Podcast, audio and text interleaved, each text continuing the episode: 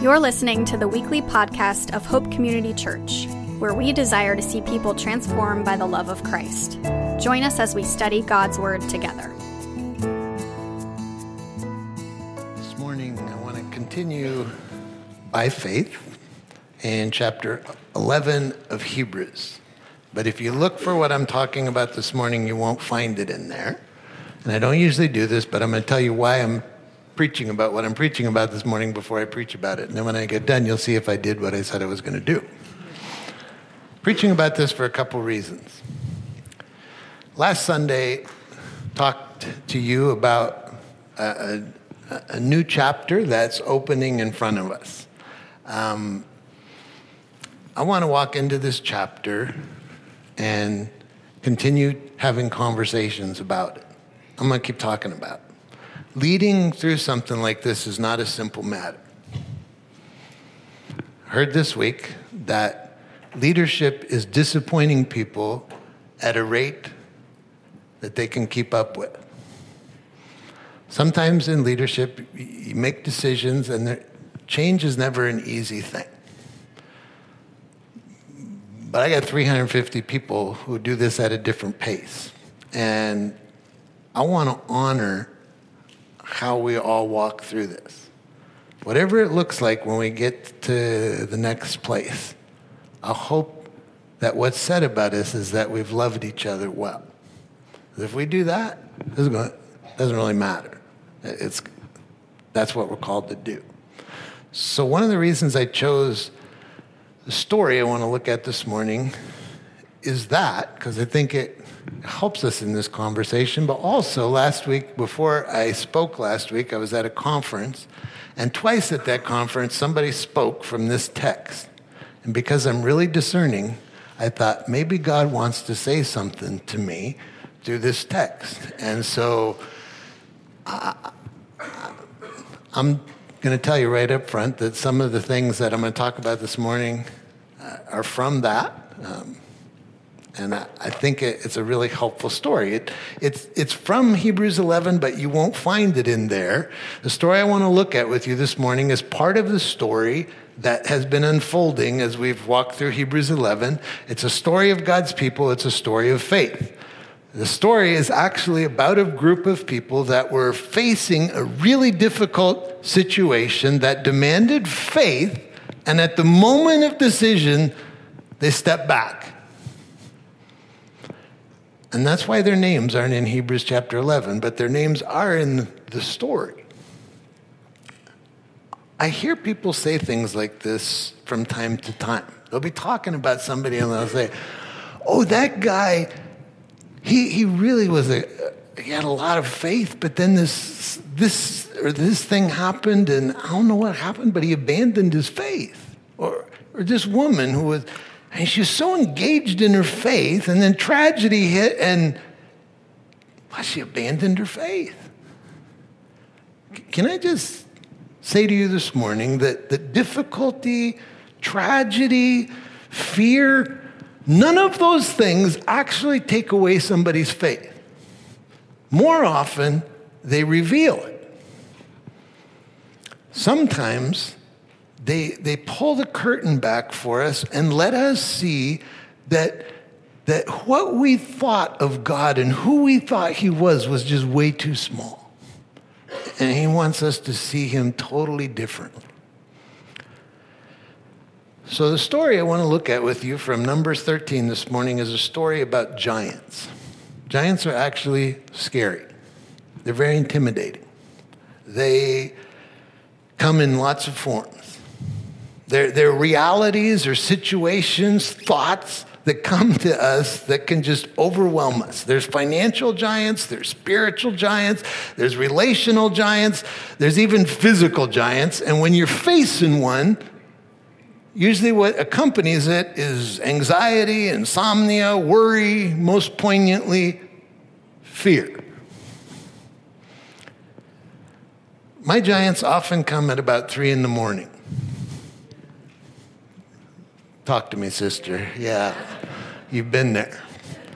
A couple of them showed up last Monday morning. I preached this sermon last Sunday, and Went to bed that night with all these thoughts going through my mind. About three o'clock in the morning, I woke up and there were some giants staring at me. Really? You think, and I mean, you've heard that before. So, how do you fight against giants? And how do you fight against fear? Well, this morning, from this story, I want to look at the power of faith in the face of fear. So, from Hebrews, this letter that was written to Hebrew believers to call them to persevere in their faith. They were getting tired. They've been in, they thought Jesus was coming back, he, he didn't come. And they're, they're starting to wane in their faith. And this writer to the Hebrews is going, hold on. Let me tell you about some people who have walked. And so he lists all these people who walked in faith. And the people who read this letter, they knew all the stories. They, they had heard them many times before. The names in the story are familiar. However, there are some names that are left out of the story that they knew about too. And I want to look at a list of those people this morning, a moment of faith when instead of faith they chose fear. So, let me put you in the context of the story and then we'll open chapter 13 of Numbers together. If you remember the story, God comes to Abraham and he makes a covenant with Abraham. That's a promise. And he promises him three things I'm going to give you a land, it's going to be for your family, for your heritage. I'm going to make your family so big, they're going to be so numbered you won't be able to count.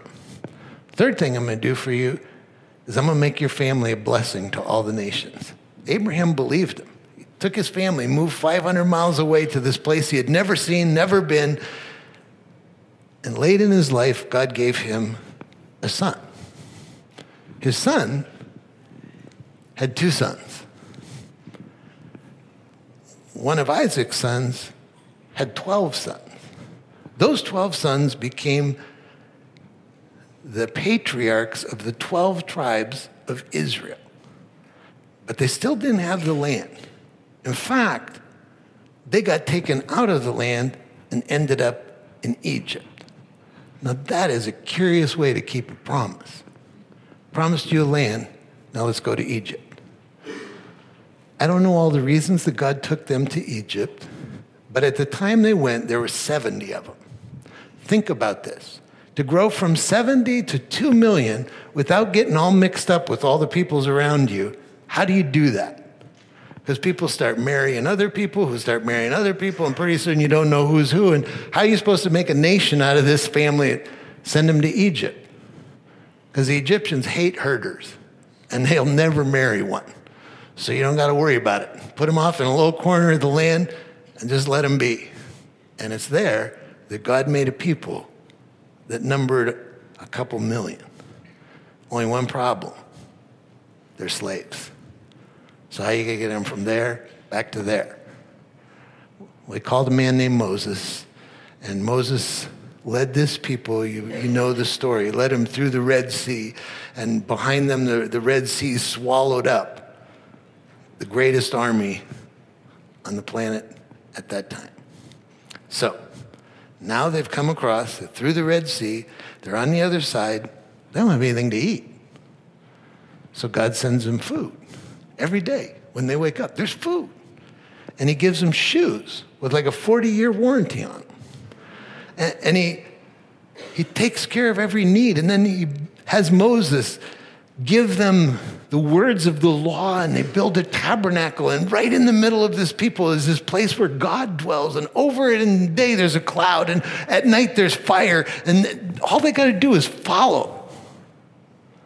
So that's where we pick up the story. It's time now to go into the land that God had promised. Now we're talking like four or five hundred years later. They still didn't have the land. God leads them out and puts them right on the border of the land. Now we're going in. But you're going in by faith. And faith is embracing what God has already promised. So this is what verse 1 of chapter 13 says God spoke to Moses, and he says, Send men to scout out the country of Canaan that I am giving to the people of Israel. So the promised land It's, it's something that's been part of this story from the beginning, but nobody has inhabited it yet 450 years later. But they all knew the promise. So now they're there. It's time to go in. Moses didn't send in 12 spies, God did. Why did he send them in?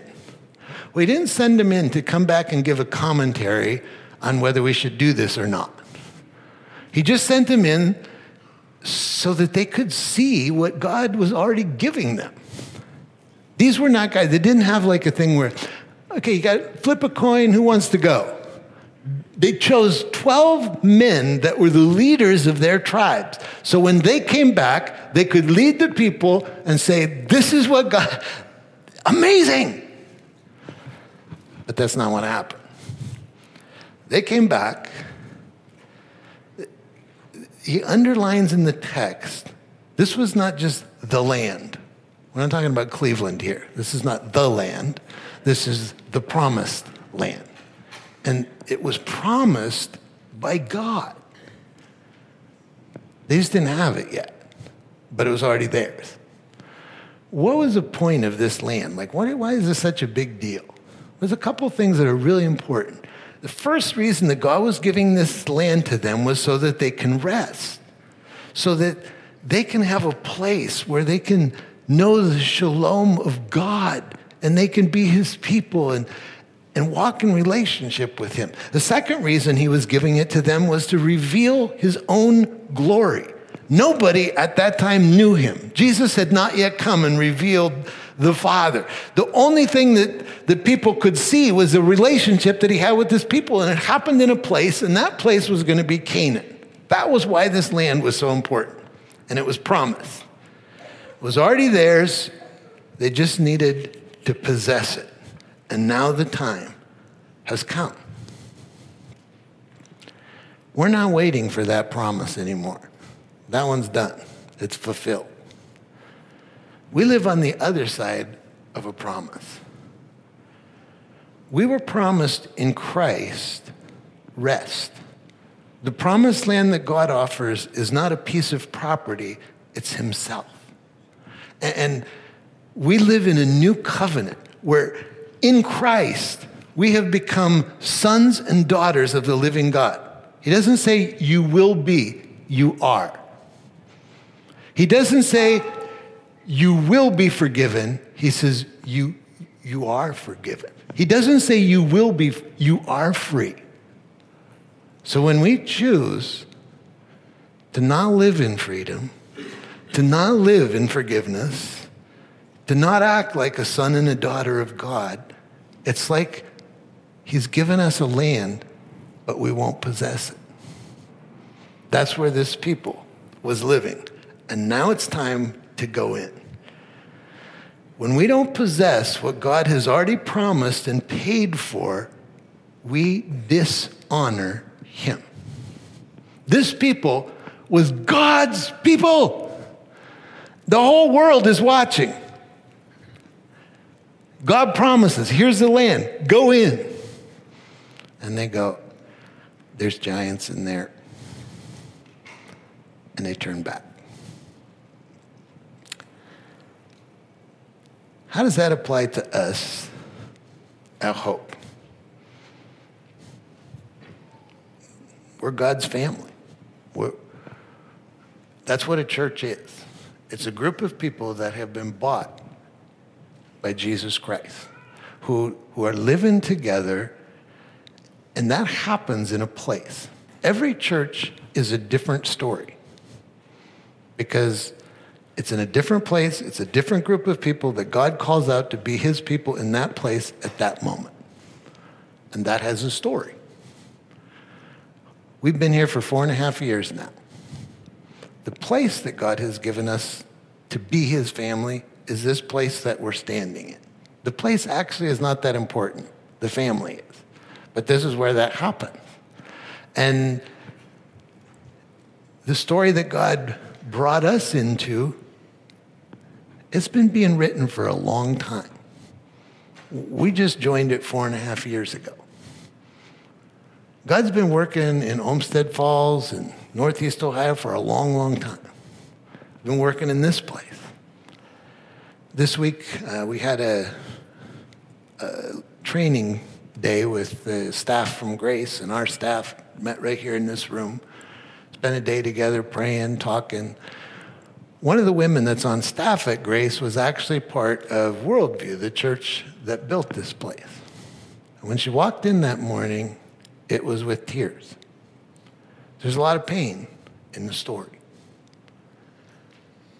But she also had a great conversation and talked about the faithfulness of God, that God doesn't throw anything away. God redeems.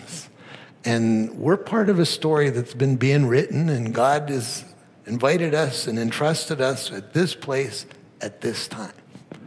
And I think one of the things that He's saying to us is to fill this place. Not so there's lots of people, but so His glory is known in greater and greater ways.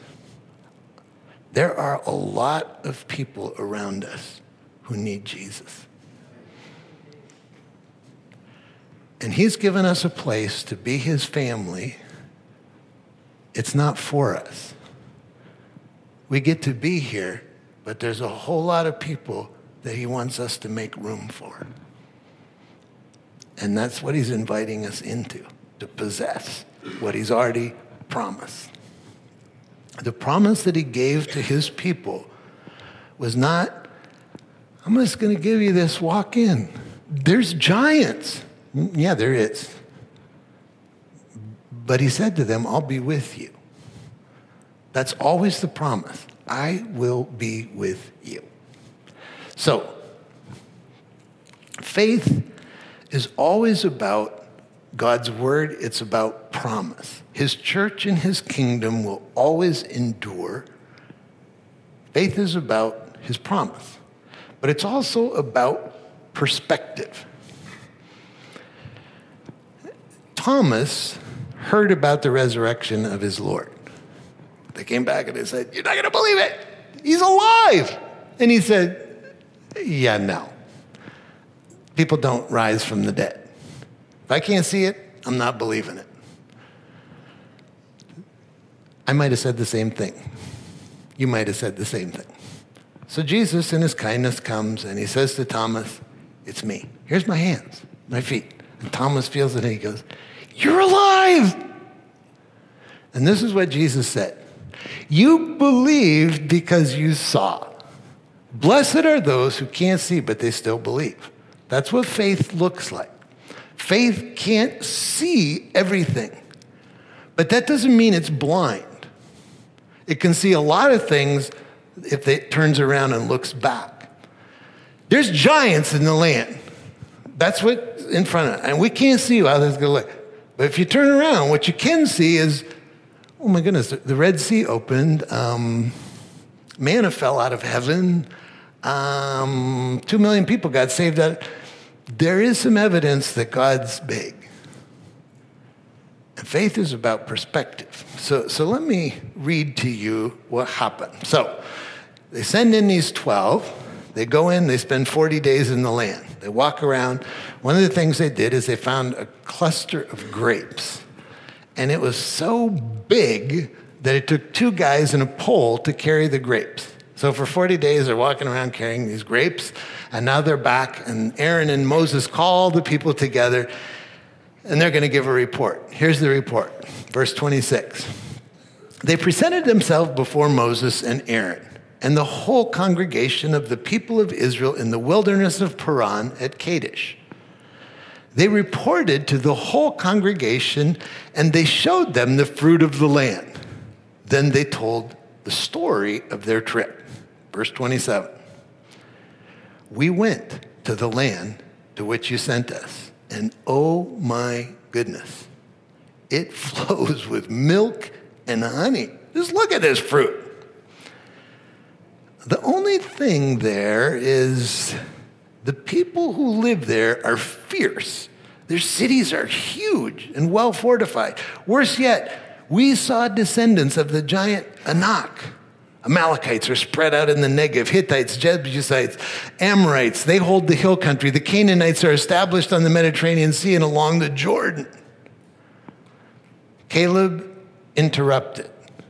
Why did he interrupt? Is something that they said not true? Yeah, no, everything they said is actually true. His concern was the tone. This was their tone. You got to be out of your ever loving mind. We go in there, we are toast. So Caleb stops him and he says, Silence. It's time. Let's go up and take the land. We can do this. But the others said, We can't attack these people. They're stronger than we are. This spread scary rumors among the people of Israel. They said, We scouted out the land from one end to the other. It's a land that swallows people up whole. Everybody we saw was huge. We even saw the Nephilim giants. The Anak giants came from the Nephilim. Alongside them, we felt like grasshoppers, and they looked down on us as if we were grasshoppers. A very encouraging report. The last sentence is the summary of the report. We felt like grasshoppers. And they even looked at us like we're grasshoppers. They, they still thought they were slaves. They still didn't know who they were, that, that they were the people of God, that He had delivered them, that He was the one leading them. So, they bring their report, and it brought such discouragement in the camp that they were ready to choose another leader to take them back to Egypt. Not a happy day in Israel. Here's my question How did 12 people look at the same picture and 10 of them saw this and two of them saw this? It's all about perspective. When there's a promise, it's like there's a picture with a frame around it. No matter what's happening in the picture, the frame is the promise of God. And when God has spoken, it doesn't matter what the picture looks like. His word is always what is. And that's what Caleb and Joshua saw. Been reading biography of Albert Simpson. He's the founder of the Christian Missionary Alliance, a man of just unbelievable faith that God used in a generation to, to move a whole bunch of people. But one of the, the chapters is he, he's in New York City. He's a pastor, a renowned pastor of the 13th Street Presbyterian Church, making a really good salary, really becoming quite a renowned preacher and but he, he's burdened because his church doesn't seem to have a passion for the people he has a passion for, which are the, the dock workers and the people who have no access to the church and to the gospel. And when he tries to bring them in, they don't really want him. So he decides, I'm not going to make a big stink. I'm just going to step down and, and go and lead a group of people to reach out to these people. Well, stepping down means that he lost his salary. And his wife she, she didn't think it was as great an idea as he did. And they walked into a really big faith step. But that's what they thought God was calling them to. So right away, he started what he called the Gospel, Tab- Gospel Tabernacle of New York. And it was just a place where people could come off the streets. And they started in a dance hall in 1881 five women, two men. By January of 19, 1882, they had grown to 35 and knew they needed a new place. So they, they moved to the Academy of Music and grew out of that in a month. And so they moved to another place called Steinway Hall. And, and a few months later to the Abbey Park Theater on Broadway. And, and just every few months they moved again. And they actually ended up in the place that later became Madison Square Garden. This little family of people just trying to find a home. Well, about three years in, they had already moved six times, and, and Simpson felt like it was time to have a permanent place. So they found this lot not far from Broadway, and it was an empty lot, and they could buy it for a couple thousand dollars and figured out how much it would cost to build. And they had this whole thing and invested like ten, fifteen thousand dollars, and and the lawyer who was helping them ran away with the money. It's discouraging. So they said, maybe God has something else. Well, a few weeks later, they found an armory that was in really bad shape, but it was right in the middle of the theater district. They could afford to buy it, but it needed about $100,000 of work, which is like a couple million dollars now. And they didn't have anything. But they, this is it. Let's, let's go after this. And so they talked to the owner and they had the price agreed on and they were right at the place where they were going to put the money down and this broadway director who had come from california and was trying to do a, a, a theater piece in the passion of christ bought the theater out from under discouraging day. Simpson was discouraged. He got to church that night and a woman says to him have you heard the good news? He said, No, honestly, I haven't heard any good news for quite some time. She says, Well, here's the good news God sent a man to fix up the old armory because we didn't have the money to do it. And as soon as he's done, I'm sure God will grant us the building. That's faith. Here's what happened the guy bought the building, he wanted to do the passion of Christ. He invested like $100,000 to fix the building up, to make a theater. And it wasn't just a normal theater because it was the Passion of Christ. It had all these religious, you know, symbols and crosses. It was beautiful. He finished it and he had one play. And then the mayor came and shut him down because he didn't have a license to do it. So he tried to fight the city and finally lost and he, he left town. Now the building's just sitting there. So they go back. And the building's offered to him again, the exact same price that they were going to pay before, but now it has $100,000 of work done in it. About perspective. Faith is looking at what you see and hear God saying, and what you can't see, you can't see. But what you can see is that this God can do just about anything. It's really about perspective. Here's the third idea in the story. Ten men didn't see it, two men it. The lack of faith hurt everybody. God wasn't happy. He wasn't happy because he's an angry person. He wasn't happy because he had just blessed this people and poured himself out, and they, they just wouldn't trust him. Ten spies, they got everybody worked up. I mean, they went back to the camp and they said, You guys, if we go in there, we're going to get destroyed. So they, they put together a plot, and the plot was to overthrow Moses, put somebody else in charge to lead them and go back into slavery.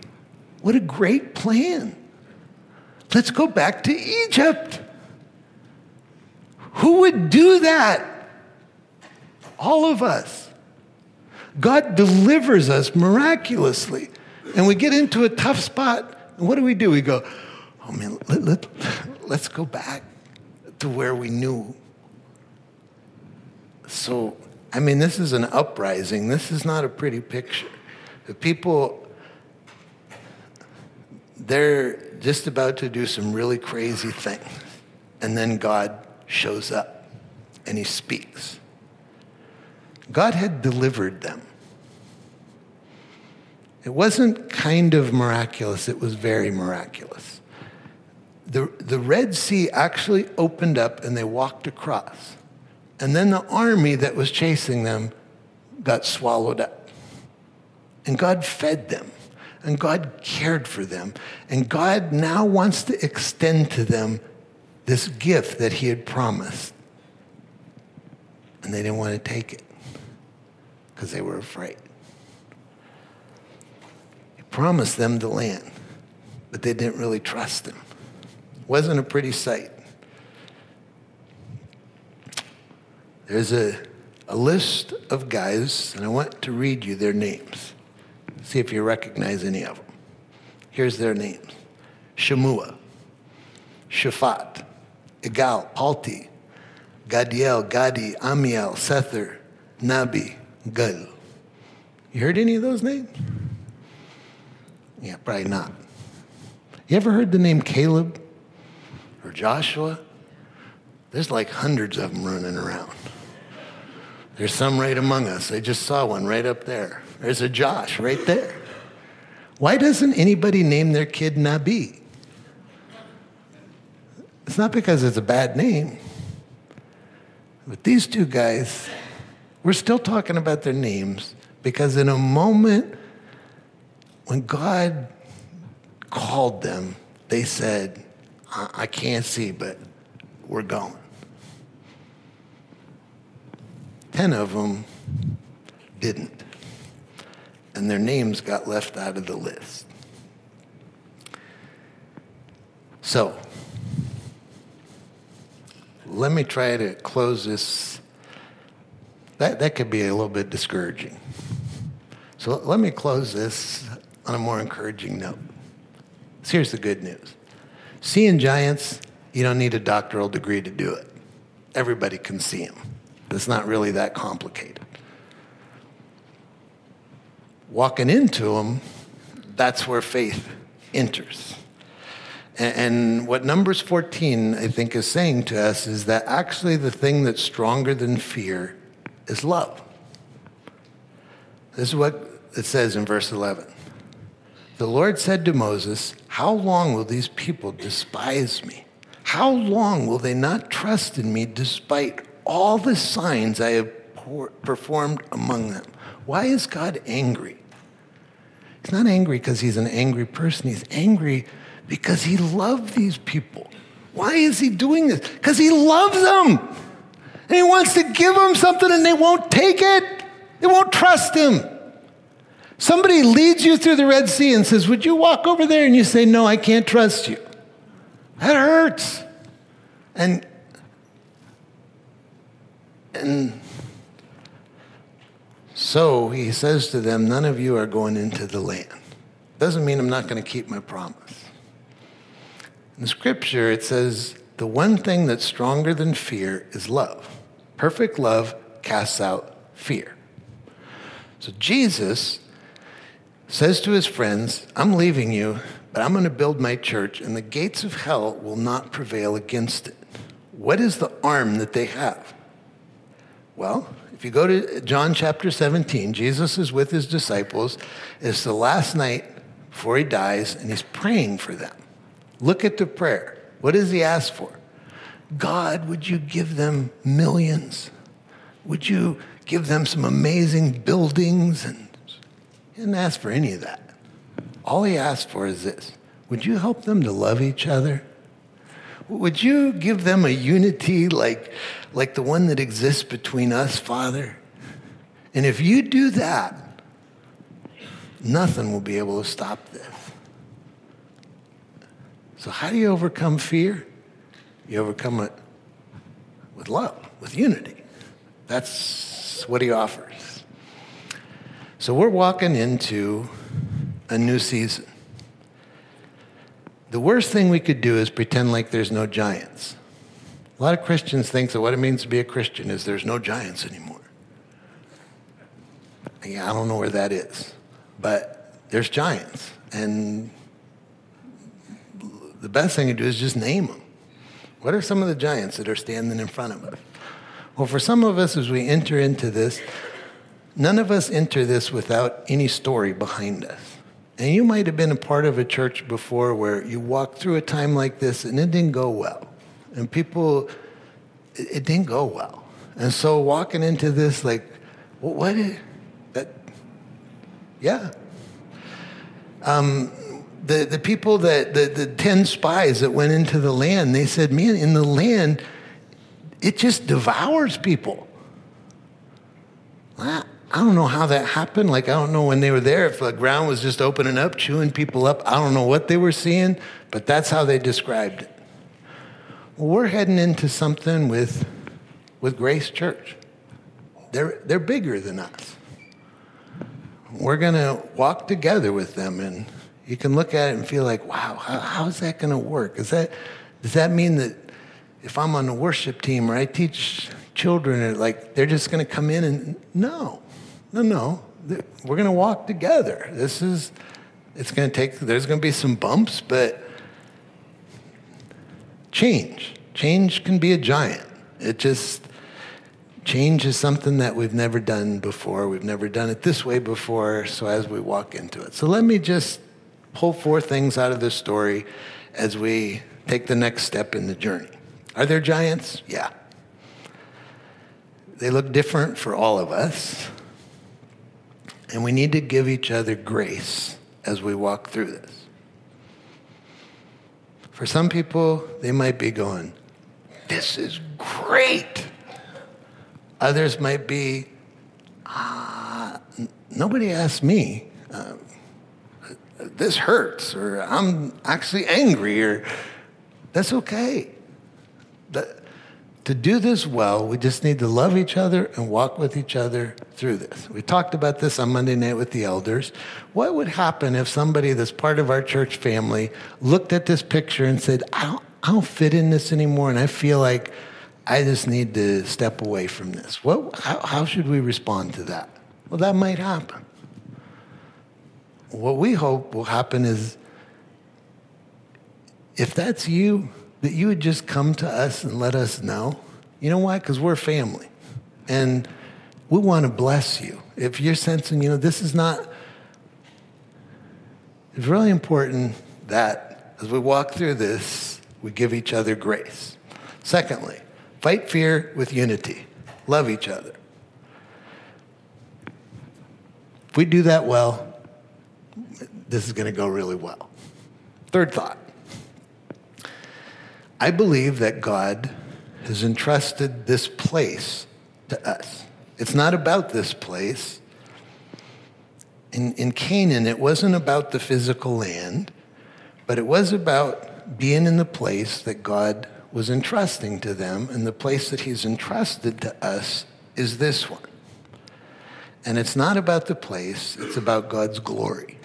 And I think the next step in the journey for us is filling this place. Not, again, like I said earlier, it's not for the numbers. because this is where God put us, and He wants us to be in this community the light of Christ. Lastly, God is going to build His kingdom. His bride, it will be. So,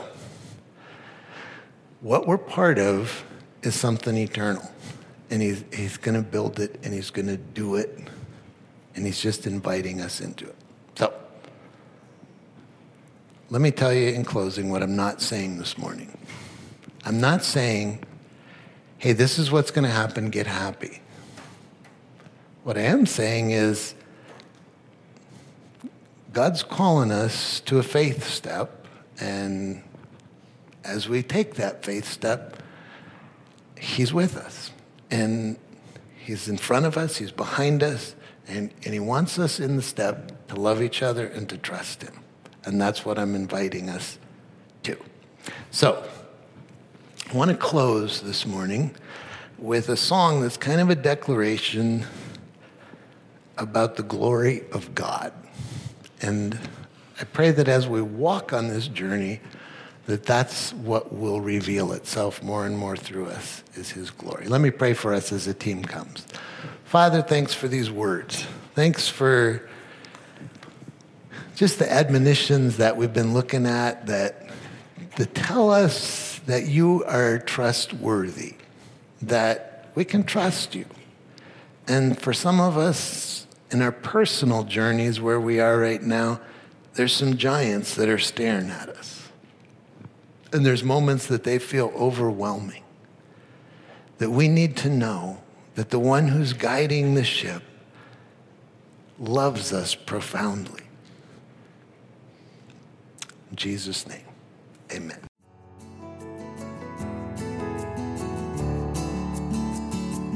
We pray that God will use this message to draw you deeper into a meaningful relationship with Him. Hope Community Church is located in Olmsted Falls, Ohio. If you would like to find out more about our church, please visit us at hopeolmsted.org.